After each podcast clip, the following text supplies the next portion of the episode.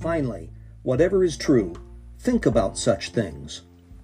Welcome to Truth Is, the podcast based on the blog based on tidbits of truth that find their way filtering through the mind of Dewey Roth.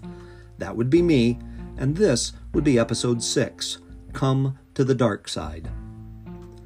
It's always a dicey thing to try to simplify a complex scientific idea, but here's my roll of the dice on the subject of dark matter. With the given that stuff in the universe is held in proximity to other stuff by the force of gravity, a force inherent in all stuff, scientists have been scratching their collective heads for a while because there appears to be more gravity than can be explained by the amount of stuff. A quote from schoolswikipedia.org. The first to provide evidence and infer the existence of a phenomenon that has come to be called dark matter was Swiss astrophysicist Fritz Zwicky of the California Institute of Technology, Caltech, in 1933. He applied the virial theorem to the Coma cluster of galaxies and obtained evidence of unseen mass. Zwicky estimated the cluster's total mass based on the motions of galaxies near its edge. When he compared this mass estimate to one based on the number of galaxies and total brightness of the cluster, he found that there was about 400 times more mass than expected.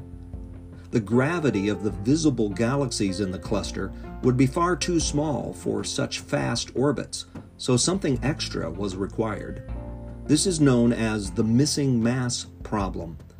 Based on these conclusions, Zwicky inferred that there must be some non visible form of matter which would provide enough of the mass and gravity to hold the cluster together. End quote. Translation We can't explain why the universe doesn't just blow apart. There isn't anything natural slash physical that we can detect, so for now, let's call it dark matter and say that we haven't found a way to determine exactly what it is, but we can see its effect in the gravitational forces that are evident. Okay, I read all that. Then I turn to Colossians 1:17.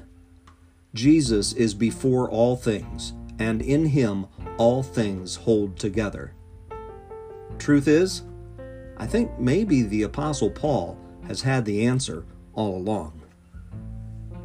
You can find the Truth Is blog by going to almostthetruth.com, where you can also find my contact information and learn about the humor blog Almost the Truth. Don't forget to rate, review, subscribe, like, share, and talk about Truth Is. Please and thank you. My name is Dewey Roth. God bless us, everyone. Truth Is is a production of Almost the Truth Communication Services.